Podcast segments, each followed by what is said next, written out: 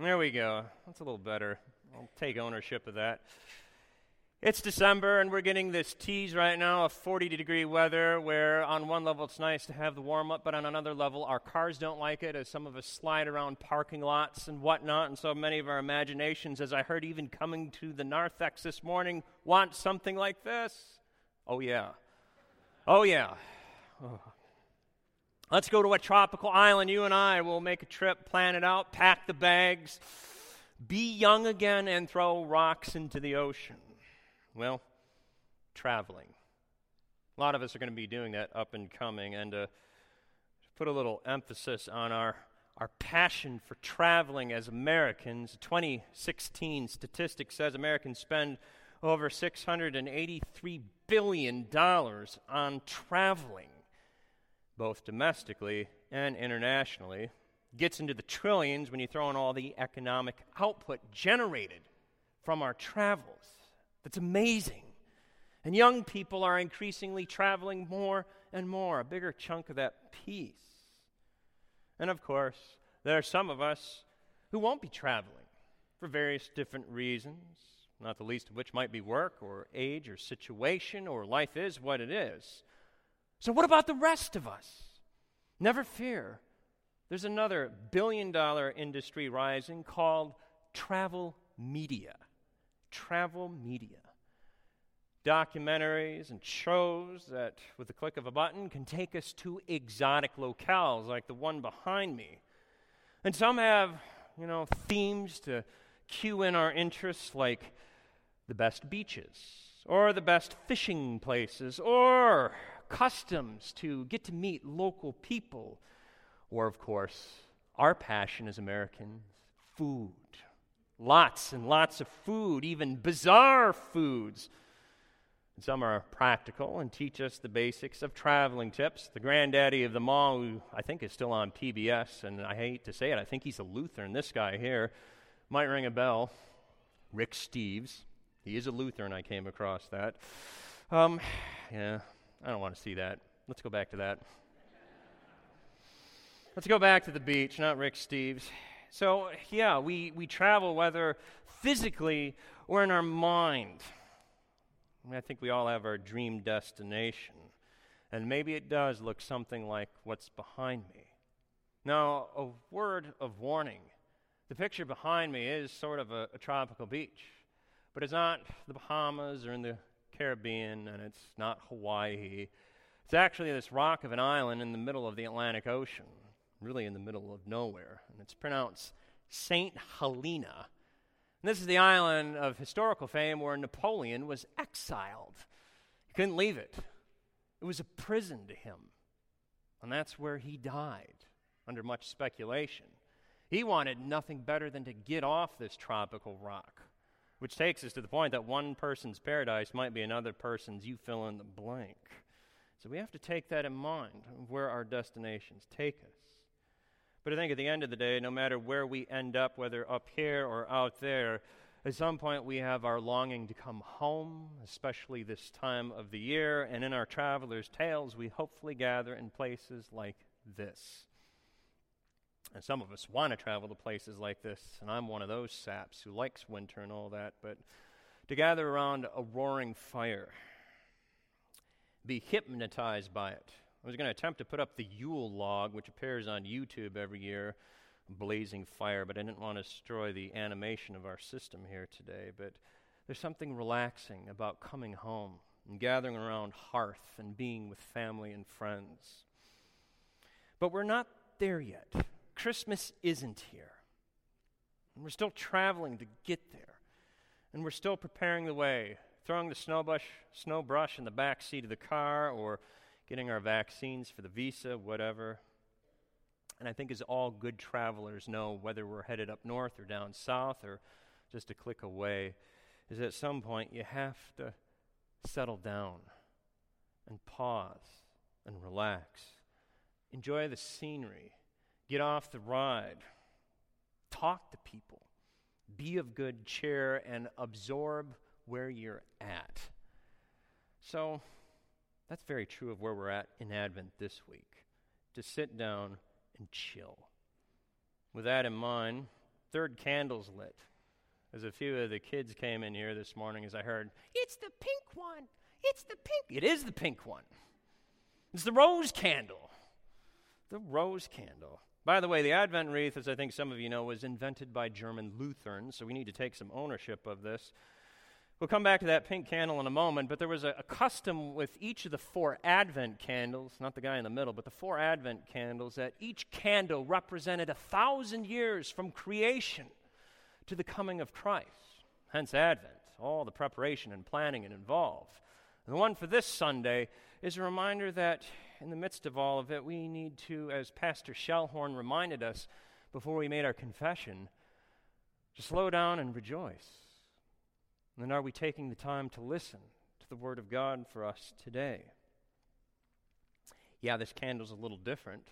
This week may be a little different for us, but it's important that we pause. So slow down. Slow down. I know there's last minute shopping. I know there's baking plans. I know there's preparing for travels and visits and last minute parties we got roped into. Last minute chores. Oh, yeah, we still need basic supplies. But slow down. Slow down. As I said to a number of my students here this week, chill out. Chill out. Chill. My idea of a bad travel package is to be so constantly moving, so constantly doing this in some type of prepackaged thing that you can't get to, to slow down, to relax, to, to get that freeze frame moment that we need, to get that foretaste, I think, of joy. And I think that's in part because sometimes we're afraid to let go. Not to be wild and uninhibited, but to take the moment for what it is to enjoy the scenery, or as one famous poet sang, to really take a peek at the stars out, because you can see the stars and still not see the light. That's right. We got to do that. We got to do that. And the scripture readings today take us deeper, way deeper in this call to pause and to chill. Yeah, life is a journey, but what's a journey without a destination? The readings today beg us to pick our heads out from staring at the ground and to pull our heads up above the canopy and to get a glimpse of what direction God is calling us toward. We'll come back to that in a bit, but where are we headed? Where are we headed? Or think of it like this you know, we can get all the great traveling advice we want from people like Rick Steves or Anthony Bourdain or whoever you want to list, but these readings take us way, way deeper. And the first three in particular emphasize this whole pivot that we think about with that candle up there, this theme of joy. This theme of joy. I came across that recently in my own life when I gathered at the dinner table and I heard certain family members of mine, certain children screaming and bickering. Imagine that leading up to Christmas, kids fighting. and I heard one of them say, I think we need more joy in the house. And I paused from eating and just kind of nodded. We need more joy in our lives. That's true. And we need it beyond just a carol. We need it just beyond a nice sentiment of Christmas cards and ornaments or even a candle. So, what does joy mean then? Because I think we sometimes just gravitate towards a pleasure or a delight or a, a sense of triumph. Look what I did. Or a feeling of total contentedness. And while Scripture upholds all of these on one level, there's a deeper sense conveyed here of rejoicing, of it being proclaimed, going outward. That's part of it all right here. Joy is being proclaimed. Do you follow that? It's not about going inward. It's not about, as I might want to do someday, sitting down and eating a big box of Christmas chocolates in one hour, saying, Boy, that gave me a sense of joy. And then an hour later, realizing that was really foolish. That was really foolish. This proclaiming takes us outward, outward, beyond ourselves. Isaiah, the Song of Mary, which we sang instead of the psalm, and St. Paul, whether spoken aloud or in writ, proclaim publicly, outwardly, of a deeper joy that will come, or in the case of St. Paul, has already come. If something is the greatest joy, we can't hold it inside. We can't just consume it for ourselves. As they all say, we need to go public. And especially if it deals with matters of, of who God is and, and our salvation. Now, the context of going public is important with all these scripture readings, and in Isaiah, we're, we're called to rejoice as the prophet calls us, of all things, to serve, to be a servant, rejoicing doing that type of stuff for others, bending low, feeding the needs of others. It's not a popular topic then, and it isn't now. But do we take joy in those moments of lowliness? Well, we might think of the backbreaking work of thinking of others than ourselves, of our own sense of joy on the side, and realizing the sense of joy we give to others is even deeper yet.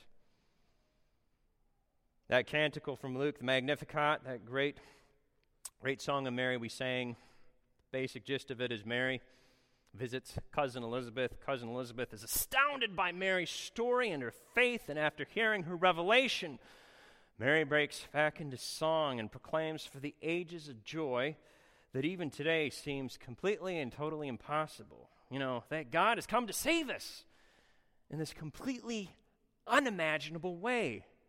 An unborn child through an unmarried woman. Imagine the stress, imagine the gossip, imagine the sense of helplessness. And yet, here Mary proclaims her own act of being a servant of God as pure joy. Then St. Paul, writing a time of great anxiety in the church, unfailingly states that Christ, hey, he will come again. That there will be a day of vindication, but in the meantime, we're to be in, in ceaseless, ongoing prayer. That's how we should lead our lives. Not as some all inclusive package trip to St. Helena or anywhere else, or to eat a giant box of Christmas chocolates, but to be blameless to be pure, to be that temple, body, mind, and soul, because of the joy God has already given us. Joy is a funny word, isn't it? In the original languages, with all of these biblical scripture passages, joy is an active word, an action word, a word of conviction and intention, and as already made clear, it's, it's meant to be outward, meant to go beyond ourselves. Or in the case of even Mary, of, of taking in the moment and letting joy pour forth from our very mouth. And in the process, slowing down. But it is the gospel reading where things get real. The word joy doesn't appear here at all. It doesn't because it doesn't need to. John the Baptist, who's standing in the place for all who have come before in this long line, this journey of planning and preparing of the prophets, is, is proclaiming joy through his very life. Well, follow me on this. John the Baptist in the early church, and in some churches still today, isn't called John the Baptist at all, but John the Forerunner. That's a lovely name, isn't it? It sounds like, you know, some position on a track team or cross country. Hey, John the Forerunner went ahead. You got to follow him. Which, on one level, is sort of true. The Forerunner is not a bad way to describe him. But I would think after this reading today, we might call John the Baptist, John the Forerunner, as John the self effacer. Because John is always redirecting the attention, never towards himself, but away and towards the coming of Christ. The light is always put upon Jesus and not himself. All that he says, even his actions of baptizing, is not about him. It's a joy in preparing the way. Now, what's that got to do with joy? Do we ever hear John complain? Do we ever hear him say, Woe is me, I'm eating locusts and wild honey? John is absolutely convicted of his calling. His very life rejoices, no matter the trial or temptation, no matter the road that needs to be straightened. I find this especially interesting because in the reading today, John is doing all of this in Bethany, the very place where Lazarus will be raised, and the very place where Jesus last appears before he ascends to heaven. All these scripture readings use joy as an expression toward God. The height of our sense of joy as a Christian is in following these examples of, say, John or Mary by testifying to the light of Christ, but not just in those spectacular moments, but ceaselessly, daily, even in those humdrum things we do like shopping or baking or picking up the phone and realizing it's Aunt Ethel. Nothing bad on Aunt Ethel. Last week, Pastor Milky used the word coming to express the meaning behind Advent Christ's coming. And most certainly, this is true. For this week of joy, it's our response. Christ is coming. So, are, are we rejoicing? Are we preparing? Or are we begrudging? If we're truly anticipating something, we will go at great lengths to get things in place and not lose that sense of anticipation because we're doing it for the right reasons. That sense of joy, something not static but dynamic, alive in our lives. And so, what is this? What is this all we're doing? What are we longing for? Salvation, the Christmas message. That's what God is calling us toward. I know we know that. I know we don't really need to be reminded of it, but we still have to prepare. We still have to find that light in the darkness and make sure our own lights are directed towards it as it shines upon us. So great. That's wonderful. But I have to have to close with this because it's December 2017. Christ has come, Christ will come again. We say that a lot. But what about today? And for this Sunday in particular, we're reminded in our own way that the enemy can become more subtle and sabotage our preparations and our rejoicings through distractions and substitutions. And all those begrudging obligations become just that. I can't think of a modern writer who's written more about the topic of joy than C.S. Lewis. I know many of you are familiar with him through his novels, C.S. Lewis. A few quotes I sometimes wonder whether all pleasures are not substitutes for joy. Yeah. We can kind of be numbed by all of these substitutes this time of the year. And then this one. The long, dull, monotonous years of middle aged prosperity or middle aged adversity are excellent campaigning weather for the devil. Yeah. That's the danger we face this Sunday. We turn joy and comfort as a means to an end, all on our terms. Click of a button. You know, there it is. We ordered it. Joy is coming to our very door, prepackaged, online, wrapped for us. Instead of becoming a people of faith, going outward on the road of life to greet others and to share this joy, we start outside of ourselves, always looking inward for something that just isn't there. And like a cavity, we try and fill it with things that are just mere substitutions. We crave the light, but we consume darkness because we can do so on our terms and even make it sound noble. For C.S. Lewis, joy was something that went beyond words and often came at unexpected times in his own life and travels, like a distant longing like John the Baptist, the planning and preparation is not about finding joy, but creating opportunities for God's joy to find us. That's the key to the Advent road that we still travel, even this December. Lewis describes this from his own life experiences as a former atheist, I might add, as coming across little signposts that guide us, no matter our mood or sense of doubt. We testify to the light, the very light of Christ and joy, whether it happens immediately or not, it will come in due season. But in the meantime, we still travel onward. We still travel. So, with all that in mind, as we prepare for the festivities of next week, and we hopefully have some type of image like the one behind me, that sense of family, of coming home, whatever that may be, may our preparations be times of joy. May we find ourselves being surprised by it even those people that come unexpectedly, even in those moments when we're out and about shopping or doing those things that we have to do. May joy hit us in those unplanned moments, and may we lift it up beyond the hustle and bustle here, home, in your travels, and slow down. Slow down and prepare the way for what God has already done.